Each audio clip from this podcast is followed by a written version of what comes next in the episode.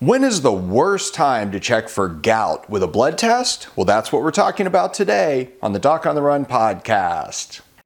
So, the big question is this How are runners like us, who don't like hearing doctors say, just stop running, who know that we simply have to stay active, how do we heal in a way that lets us stay strong, maintain our running fitness, and keep preparing for the next race, and still heal without making the injury worse? Well, that is the question, and this podcast will give you the answers. My name is Dr. Christopher Segler, and welcome to the Doc on the Run podcast. Now, if you get gout, it's going to be painful. And what gout is, in short, is that you get so much uric acid built up in your bloodstream that it starts to crystallize and it actually forms little bitty needle shaped crystals in the joint and they're pointed, they're sharp, they are needle shaped and they're poking the tissue on the inside of the joint, the synovial tissue, and it hurts.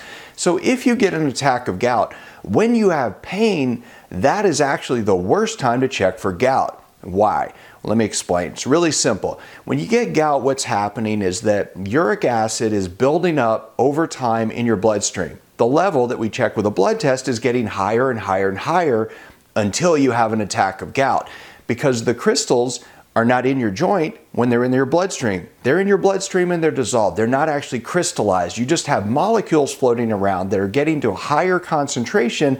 And then when the concentration in your blood is high enough, it crystallizes, usually in a joint like the big toe joint. It becomes red, it's hot, it's painful, it's swollen. But at that point, those molecules of uric acid that were floating around your bloodstream are now in the joint, sitting there in the form of crystals. They're not in the blood anymore.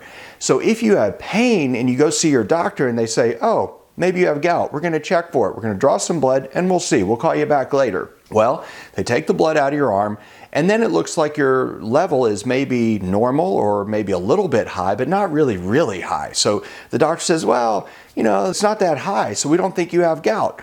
But the way to check better is to actually take some fluid out of the joint and look at it. But that's not what most primary care physicians do or most emergency room physicians. They just draw some blood, look for a high level of uric acid, and check it.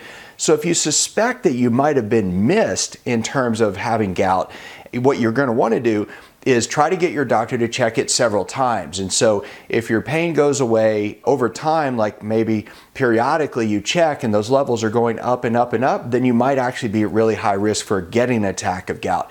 And obviously, if you have gout, you can't even sleep with the bed sheets on it. You're not going to be going for a run. But hopefully, this helps you understand a little bit about why it's important that you think about the timing of a test for gout if you really suspect that that might be causing the pain in your foot. Now, if you like this episode, please like it, please subscribe, please share it with a runner who needs to hear it, and I'll see you in the next training.